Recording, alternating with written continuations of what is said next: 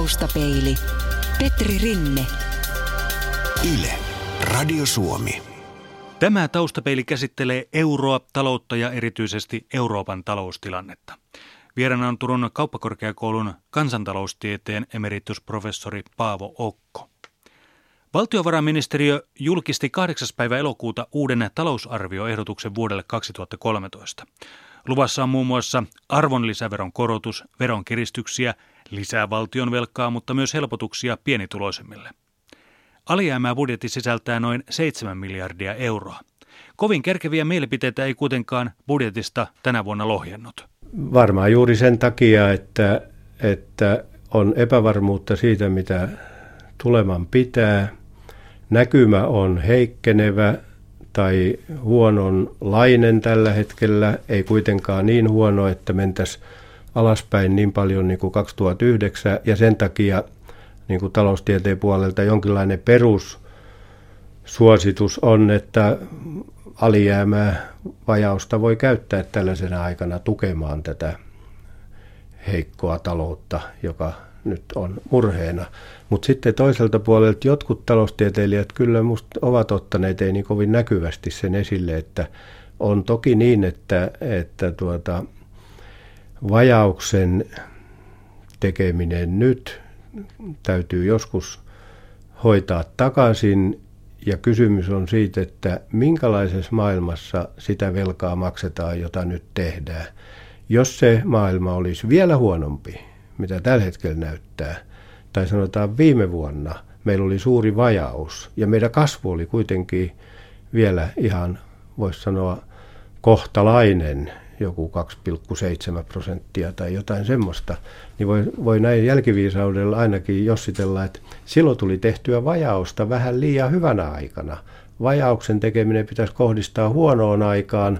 Tulevasta ajasta emme tiedä, onko se hyvää vai huonoa. Ja, ja sen takia sekin riski on olemassa, että, että itse asiassa nyt ollaan eletty sellaista aikaa, että vajausta on tehty liian hyvänä aikana, koska tämän vajauksen seurauksia pahimmillaan maksetaan huonona aikana takaisin. Ja sellainen kytkentä, mikä hallitusohjelmassa nyt on, on kyllä taloustieteilijöiden mielestä pikkasen epäilyttävä. Kun siinähän luvataan, että jos ajat huononee, niin kiristämme entisestään ja palautamme sen velkaasteen laskuun ja, ja sehän on silloin sellaista, mitä on nähty nyt Kreikasta ja Espanjassa, mitä kiristäminen huonona aikana on. Se on, se on, se on vieläkin kir- kirjaimpää. Kyllä. Eli siis, mm. eli siis sen vajauksen kanssa pelaaminen on, on sillä tavalla kaksipiippunen asia niin sanotusti, että se on todella hyvä, velkaantumisvaraa huonona aikana on hyvä, mutta samaaikaisesti pitäisi pitää huolta, että se velkaantumisvara säilyy. Sitten jos se menee yli, sen, mihin pystymme, niin sitten me olemme semmoisessa tilanteessa niin kuin Espanja tai Kreikka, jolloin, jolloin sitten on vain huonoja vaihtoehtoja. Siis, siis velkaantumisvara on minusta todella tärkeä resurssi taloudelle. Julkisen talouden mahdollisuus velkaantua lisää, jos tulee huono aika. Ja sitä varaahan on vain sillä ehdolla, että alkutilanteessa on niin vahva valtiontalous, että se voi velkaantua lisää. Sitten jos se on 100 prosenttia BKT, se julkinen velka jo valmiiksi, niin eihän siinä oikeastaan enää voi velkaantua. Kyllä ne markkinat sitten aika nopeasti rokottaa ja nostaa koron korkealle.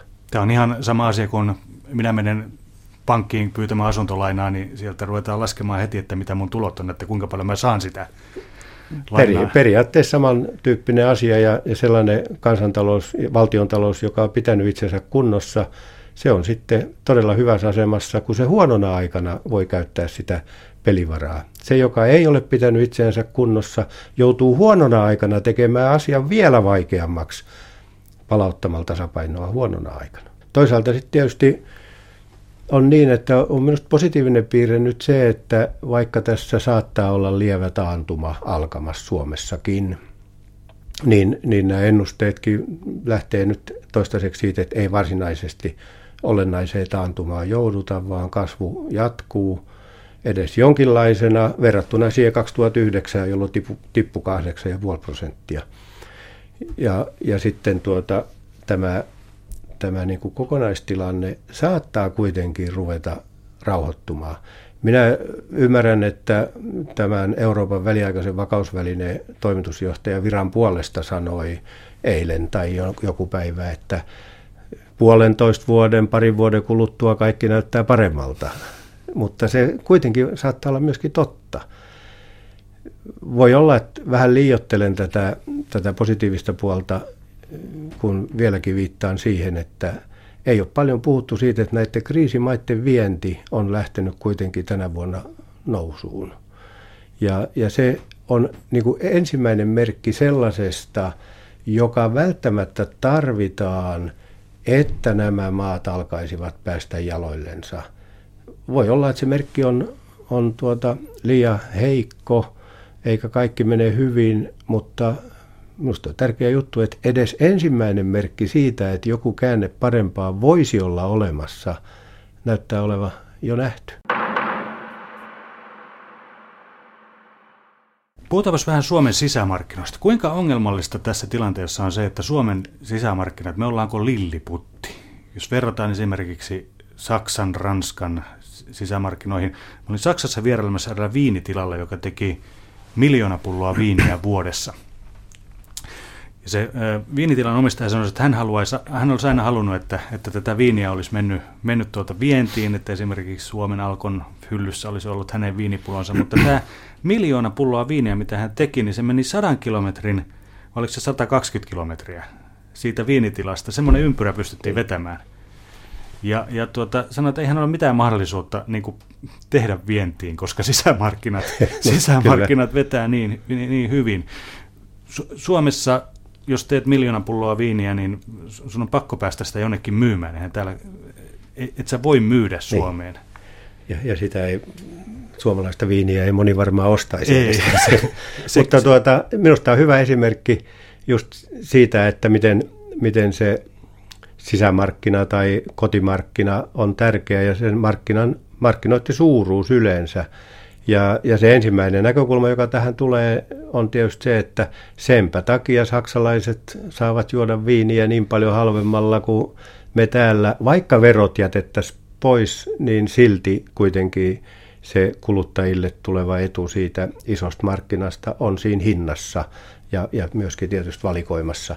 Eli siis kyllä minun mielestä se meidän kohtalo on se, että oli hyvä, että olemme päässeet Euroopan unionin sisämarkkinoille – ja on vielä yhteinen rahakin, joka sitä kilpailua tehostaa, kyllä se on tuonut meille etuja, jotka eivät ole kovin näkyviä kuitenkaan, koska se on ikään kuin sitä normaalia elämää ja hinnat tuppaa nousemaan vielä tässäkin ympäristössä. Mutta jos olisi ollut ei sisämarkkinat ja, yhteen, ja ei yhteistä rahaa, vaan omat rahat kaikilla, niin kyllähän kuluttajan näkökulmasta katsottuna – silloin hintataso erityisesti olisi ollut epäedullisempi. Ja myöskin täällä Suomessa. Eli siis minusta se suurin vaikutus tästä pienistä markkinoista on jatkuvasti se, että meillä tuppaa olemaan hintataso korkea. Ja kun katsotaan näitä hintavertailuja, niin mehän olemme euroalueen kalleimmaa. Ja, ja unioni alueellakin aika korkealla ei siinä oikein muut pääse edelle kuin Ruotsi ja Tanska. Ja tämmöiset maat, jotka nyt ei ole euroalueessa, mutta ovat unionissa kuitenkin. Eli, eli siis on hyvä, että on pyritty saamaan sitä kilpailua toimivaksi niin, että olemme edes niin kuin määräyksien ja, ja säädöksien valossa samaa markkinaa saksalaisten tai muiden kanssa, mutta kun ei se markkina ole pelkästään määräyksistä kiinni, vaan siinä on juuri nämä etäisyydet ja, ja kielikysymykset ja muut semmoiset kulttuurierot, niin täällä on pienet markkinat ja silloin, silloin tuota, tehokkuus tuppaa jäämään alhaisemmaksi ja, ja hinnat korkeammaksi. Onneksi kuitenkin nyt sit sisämarkkinakilpailu niin semmoisena kilpailuuhkana johtaa siihen, että, että tuota, on se piristänyt tätä suomalaista yrittäjäsektoria myöskin kilpailussa niin, että meillä on ollut sisämarkkinoista hyötyä, vaikka omat markkinat ovat pienet. No, yksi, yksi, mitä mä en ole ikinä, ikinä ymmärtänyt, kun ö, tätä taustaa vasten peilataan, on se, me ollaan Suomen Turussa tällä hetkellä. Ö, Turussa oli vielä joku aika sitten, meillä oli vaateteollisuus, meillä oli elintarviketeollisuus, meillä oli metalliteollisuus, kaikki nämä on hävinnyt. Tämmöiset, millä olisi ehkä pystytty käymään vientikauppaa, kauppaa, niin tota noin, nyt, nyt, ne, nyt niitä ei enää ole. Olisiko, olisiko pitänyt jossakin vaiheessa niin kuin ruveta oikein katsomaan jollain suurennuslasilla tai, tai olla niin kuin tarkempi siinä, että mitä täältä päästetään ylipäätään pois? Meillä on varmaan niin, että aluetalouden näkökulmasta niin, niin jonkin verran Turun seutukunta on menettänyt yrityksiä ja niiden pääkonttoritoimintoja erityisesti muualle Suomeen, mutta sitten se suurempi kuvio on tietysti se, että millä aloilla Suomella on sellainen suhteellinen etu kansainvälisessä kilpailussa, että Suomi, Suomi voi kannat, suomalaiset yritykset voisivat kannattavasti tuottaa. Ja, ja siinä kyllä on niin kuin yleisilmiönä varmaan se, että, että tekstiiliteollisuudestakin löytyy monta alaa, jotka ovat sen verran kustannustasolle herkkiä, että ei meidän palkkatasolla oikein tahdo onnistua, vaikka olisi automaatio korkea. Sitten toisaalta mm, teknologiateollisuudessa, konepajateollisuudessa näyttää minusta positiivisemmalta, että suomalaisilla yrityksillä on tämän, voisi sanoa automatisoinnin ja osaamistason seurauksena ollut mahdollisuus olla melko kilpailukykyinen. Että meillä on vielä säilynyt semmoista teollista pohjaa, joka, joka on pysynyt sentään Suomessa. Ja sitten tässä on se huolenaihe nyt kyllä minusta, että, että tuota, teollisuuden puolella palvelujen osuus on ollut kasvussa. Ja silloin kun elektroniikka oli kilpailukykyistä Suomessa, niin me saimme kuitenkin palveluvientituloja myöskin erityisesti Nokian kautta hyvin paljon – jolloin siis vaikka teollisuutta on viety pois, niin jos ne firmat ovat Suomessa ja keksivät ne tuotteet ja kehittävät niitä, niin ne tulot tulevat suurelta osalta tänne Suomeen, vaikka se ihan konkreettinen valmistus tapahtuisi jossakin muualla. Hyvä esimerkki on tämä Nokian N95-kännykkä, joka oli aikana ilmeisesti aika etevä semmoinen, semmoinen kuinka nyt sanoisi, älypuhelin suorastaan, vaikka nykyään sillä tarkoitetaan ehkä jotain muuta. Siinähän kävi niin, että, että olipa se koottu Salossa tai Pekingissä, niin siitä arvon lisäyksestä noin 40 prosenttia jäi Suomeen. Jos se koottiin Salossa, 41 prosenttia jäi Suomeen. Jos se koottiin Pekingissä, niin vielä 39 prosenttia jäi Suomeen. Ja Suomelle on tullut palveluvientituloja myöskin valuuttatuloina, siis huomattavat määrät tällaisesta toiminnasta, että yritys menestyy maailmalla, pitää pääkonttorin ja kehitystoiminnat ja tämmöiset toiminnot täällä Suomessa. Ja vaikka tuottaa sen niin, että kokoaa jossakin kokoonpanon teetättää jossakin muualla, niin, niin se kuitenkin on tuonut Suomeen rahaa näin yksinkertaisesti sanottuna. Mutta siinähän on silloin siis se ehto, että pitää olla kilpailukykyinen yritys, joka haluaa pitää kotipesän Suomessa ja huoli on nyt vähän se, että onko meillä näitä riittävästi. Nokia on hyvä esimerkki siitä, että tällä hetkellä, tällä hetkellä näyttää vähän heikolta. Ei ole enää valmistusta Salossakaan. No ei sekään olisi katastrofaalista, jos olisi puhelimia, jotka iPhoneille pärjäisi niin hyvin, että löysivät iPhonein laudalta. Toivotaan, että niitä tulee. Näetkö yhtään, yhtään sen kaltaista? Yhdysvalloissahan on, on suuntana nyt ollut se, että sieltä on tuota halpamaista ja ihan tätä konkreettista tuotantoa siirretty takaisin Yhdysvaltoihin. Onko, voiko, toistaako historia itseään tai, tai taloudessa? No minusta historia tässä suhteessa voi toistaa ja on jo toistamassa itseänsä jossain määrin, että nämä on vähän sellaisia muoti-ilmiöitä. Ulkoistaminen halvan työvoimakustannuksen maihin. Ja sitten on todettu ne vaikeudet, jotka siitä tulee ja vedetään takaisin. Mä olen käsittänyt, että saksalaiset ovat tehneet sitä ja, ja jossain määrin sitä on varmaan tapahtunut jo Suomessakin ja, ja sitä tulee tapahtumaan, että todetaankin, että se verkosto, joka siinä rakennettiin, on niin vaikea ylläpitää ja hallita. Ja, ja itse asiassa monessa tuotteessa kuitenkin se fyysisen työn osuus ei ole niin suuri. Vaikka se olisi vähän kalliimpaakin, niin se voidaan tehdä, jos se koko verkosto voidaan hoitaa tehokkaasti edelleen. Tässä, tässä lienee myöskin hyvä esimerkki tämä uuden kaupungin mersukuvio, että A-mersuja ruvetaan nyt kyllä, tekemään kyllä. uudessa kaupungissa. Tarpeeksi arvokas tuote, kyllä se kestää sen pienen palkkatasoeron. Tai eikö se ole vähän suurempikin se tuntipalkkaero verrattuna johonkin toiseen maahan, niin, niin se kestää, jos se tuote on tarpeeksi etevä. No minkälaiset, minkälaiset Suomen, Suomen näkymät noin niin kuin ylipäätänsä on? on? Oletko positiivisella mielellä, mielellä vai odotatko vielä tiputusta?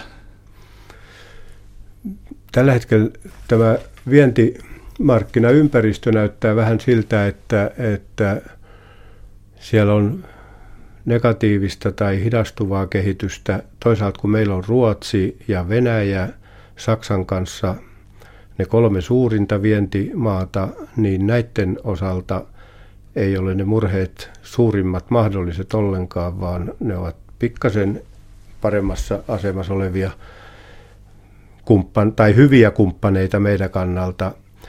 Sen seurauksena näyttää siltä, että tämmöinen niin kuin hitaan kasvun näkymä lähiaikoina on se paras mahdollinen ja, ja se on mahdollista toteutua. Romahduksen näkymä liittyy jotenkin tähän rahatalouden vakauteen. Siinä mielessä tämän eurojärjestelmän vakaana pitämisen ponnistelu ei ole turhaa työtä, koska onnistuessaan se säästää meidät juuri näiltä kustannuksilta, joita tässä nyt pelätään sekä rahatalouden puolella että, että täällä reaalitalouden puolella.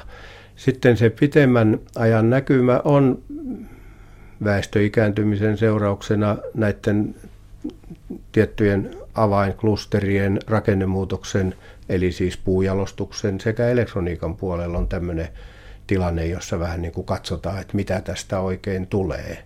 Ja jos kaivannaisteollisuuskaan ei maailmanmarkkinahintojen takia vedä yhtä hyvin niin kuin tässä ehti jo vetää, niin tässä on näitä huolen elementtejä. Mutta ehkä se johtuu sitten tällaisesta perusoptimismista ja siitä, että viime kädessä sitä aina niin kuin toistaiseksi on jaksanut uskoa suomalaisiin, että, että kyllä tässä kuitenkin on mahdollisuus siihen, että omalla, omalla tarmokkaalla työllä näin eri suunnissa yrityksissä ja joka puolella, niin tästä tulee semmoinen kehitys, että tämän hetken synkät tunnelmat kotitalouksissa ovat pikkasen liian synkät. Suomessahan oli vuosi sitten, niin kuin koko euroalueella, se uutisilmasto, mikä talousuutisista tuli, sehän johti siihen, että, että ne näkymäthän oli viime syksynä kuluttajan luottamusnäkymät kansantalouteen. Ne oli yhtä, yhtä alhaalla kuin nyt ja vähän alempana vielä kuin nyt. Ja, ja se osoittautui liian synkäksi näkymäksi. Viime talvihan, meni, viime talvihan meni vielä hyvin. Nyt on sitten kyllä kuluttajien käsitys omastakin taloudesta pikkasen synkempi tässä viime tietojen mukaan. Kun meillä on kuitenkin ollut näitä irtisanomisia ja se alkaa näkyä siellä työttömyydessä omakohtaisen kokemuksena myöskin, niin sieltä ymmärrettävät että sieltä tulee. Et tässä mielessä niin ajattelen näin, että tämä on semmoinen haasteellinen tilanne, jossa ei ole helppoa vaihtoehtoa tarjolla, mutta niin kuin ihan pahimmat vaihtoehdot onnistutaan joka tapauksessa torjumaan. Taustapeili. Radiosuomi.fi. Taustapeili vieraana siis Paavo Okko, Turun kauppakorkeakoulun kansantaloustieteen emeritusprofessori. Suomen lisäksi Euroopan, Euroopan valtio, täällä on tämmöisiä valopilkkuja täällä Euroopassa. Puola. Mitä Puolassa on tehty, että, että talous kasvaa kohisten? No, tämä on mielenkiintoinen ilmiö. Mä olen kysellyt sitä aina, kun olen jonkun tavannut, jonka uskon tietävän jotain Puolasta. Ja en ole saanut oikein hyviä vastauksia, mutta olen kiinnittänyt samaa juuri huomiota, että ei sen finanssikriisin alkuvaiheessa, ei tässä nykyisessä vaiheessa, missään vaiheessa kokonaistuotanto Puolassa ei ole supistunut. Se on, se on kasvanut kaiken aikaa. Ainoa Euroopan unionin maa, joka 2009 seutuvilla ei mennyt miinukselle, oli Puola. Ja silloin minusta, silloin minusta se ensimmäinen selitys, aikaisemmin keskusteltiin siitä, että jos on korkealla, niin tippuu, voi tippua paljon. Se yksi selitys on vähän tämmöinen yllättävä ehkä, että Puolas ei ole myöskään menty missään vaiheessa semmoiseen korkeaan investointiasteeseen, huikeaan kasvuun, mitä esimerkiksi Baltian maat sai aikaa, Viro, Latvia, Liettua. Siellä on ollut tasaisempi kehitys, se ei ole noussut liian korkealle, sen ei ole tarvinnut tippua, mutta tämä ei siis tietysti vielä ihan riitä siihen, vaan, vaan mulla on semmoinen käsitys, että, että siinä on jollain tavalla tuotannon rakenne sen kaltainen, että se ei ole niin, se ei ole niin vientivetoinen, että se olisi kärsinyt tästä, tästä tuota viennin huonosta kehityksestä. Ja sitten se on varmasti saanut myöskin jonkin verran siitä, että kun se on alasen tulo, tulotason, alasen kustannustason maa, niin kyllä ne saksalaiset yritykset, jotka nyt ehkä ovat vetäneet vähän takaisinkin, niin kyllä ne ehtivät myöskin ulkoistaa Puolan suuntaan. Ja monet muutkin, on suomalaisetkin sinne menneet.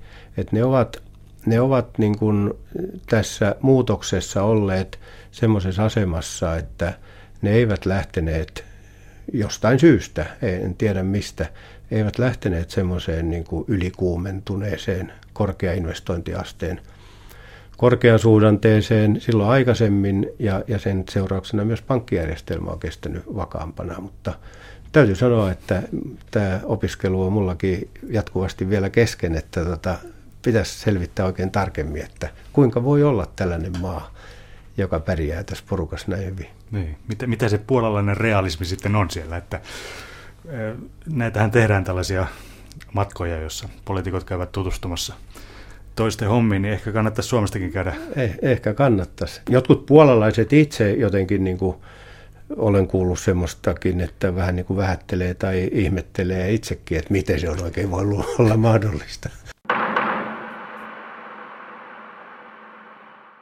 Mutta palataanpa Puolaan. Mikä siis tekee Puolasta niin erinomaisen maan Euroopassa?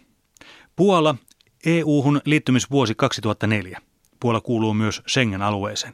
Valtion muoto on tasavalta, pääkaupunki Varsova.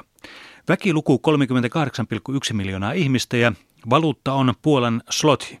Puolan varsin erinomaiseen taloudelliseen tilanteeseen on monta tekijää. Näin maanta luonnehtii Puolan entinen suurlähettiläs Vesa Himanen. Näin, näin on. Näin on asialla, että Puolan talouskasvu on pysynyt positiivisena oikeastaan koko tämän talouskriisin ajan.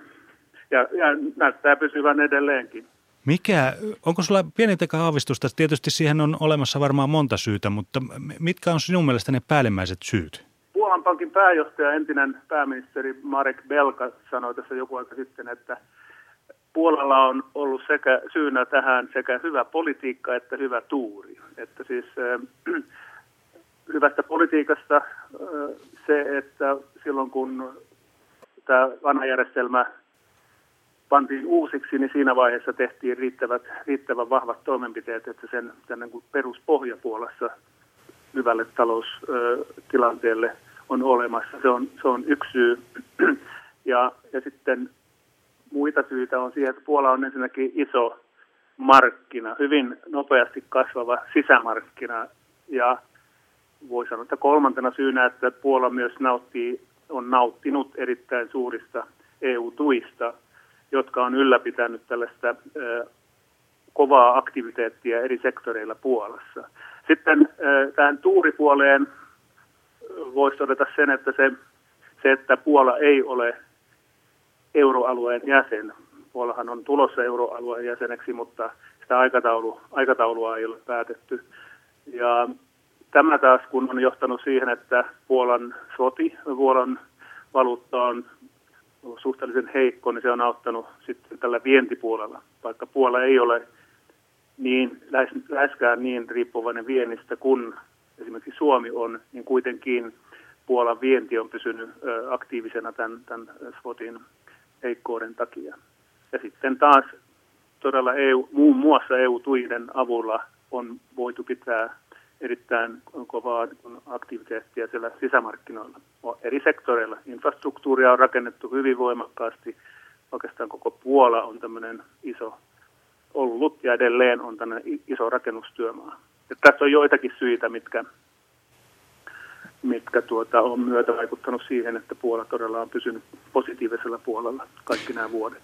Eli puolalaisiahan on 40 miljoonaa, eli se on melkoinen sisämarkkina-alue. Ostaako puolalainen mielellään puolalaista? Kyllä ostaa ja siellä, siellähän on mitä ostaa, että se näkee kyllä siellä, että siis kaikki kotimainen, kotimaiset ruokatarvikkeet ja muutkin tuotteet on hyvin edullisia puolessa. Tuontituotteet tietysti tietenkään eivät ole, mutta joka tapauksessa puolalainen ostaa mielellään ja, ja, ja, ja tuota, he arvostavat omaa maataloustuotantoon ja niin edespäin niin pitkälle. No millainen, onko sulla käsitystä, millainen puolalainen ihminen on rahan käyttäjänä? Onko hän tarkka? Kyllä ja ei. En tietysti voi sanoa. Mä luulen, puolalainen on aika innokas kuluttaja. Siis se näkyy kyllä siinä ympäristössä. Että totta kai siellä, siellä tuloerot ovat aika suuret, että suuri osa ihmisistä ei, ei voi kuluttaa niin paljon, mutta sitten on näitä, joilla on, on varaa siihen ja, ja puolalaiset mielen, mielellään käyttävät vähistäkin varoista esimerkiksi vaatteisiin, kauneudenhoitoon ja niin, niin edespäin. Tuntuu, että paljon, paljon enemmän kuin esimerkiksi täällä Suomessa. Minkälaista on esimerkiksi suomalaisen yrityksen mennä Puolaan ja ruveta tekemään bisnestä? No, Puolahan on ollut tämmöinen haasteellinen markkina, koska se on ollut kasvava, siellä on ollut paljon mahdollisuuksia ja kyllähän suomalaisia yrityksiä siellä on noin, noin parisataa tällä hetkellä ja lisää on menossa. Mutta kilpailu alkaa olla aika kovaa, että sit Puolan markkinoista on, on tota, ovat muutkin kiinnostuneet, erityisesti naapurimaat, että Saksan, Saksan, saksalaiset yritykset esimerkiksi ovat hyvin näkyviä siellä, samoin muut Pohjoismaat ja esimerkiksi Tanska, joka on siinä lähellä.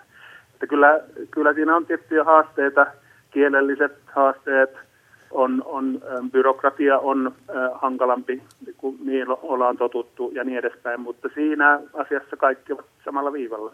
Kyllä Puola kuuluu niihin maihin, jossa on suomalaisyrityksille on paljon potentiaalia, mistä nyt viime aikoina on, on paljon puhuttu tästä Team Finland-asiasta ja niin edespäin. Että kyllä, kyllä siellä vielä mahdollisuuksia löytyy. Ja se on lähellä ja se on iso markkina ja kasvava, positiivisesti kasvava markkina. Ennustaminen on tunnetusti vaikeaa, mutta millä tavalla näet Puolan tulevaisuuden? No Puola on voisin sanoa kyllä aika, aika luottavasti sen, että Puola tulee olemaan merkittävä EU-jäsenmaa. Ensinnäkin se on suuri maa ja sen vaikutusvalta on kasvanut, se tulee kasvamaan sekä kun myöskin tämä talouden tilanne paranee, että Puola kuuluu, voisi sanoa, isojen EU-jäsenmaiden ja vaikutusvaltaisen jäsenmaiden joukkoon. Nyt ehkä ei vielä, mutta tulevaisuudessa kyllä. Mutta niin kuin sanottu, niin pidemmällä tähtäimellä sitten on vaikeampi ennustaa, että kuinka kauan tämä Puolan kehitys, nykyinen kehitys jatkuu, koska näiden rakenteellisten uudistusten tekeminen on aina poliittisesti vaikeaa jokaisessa maassa. Taustapeili. Yle. Radio Suomi.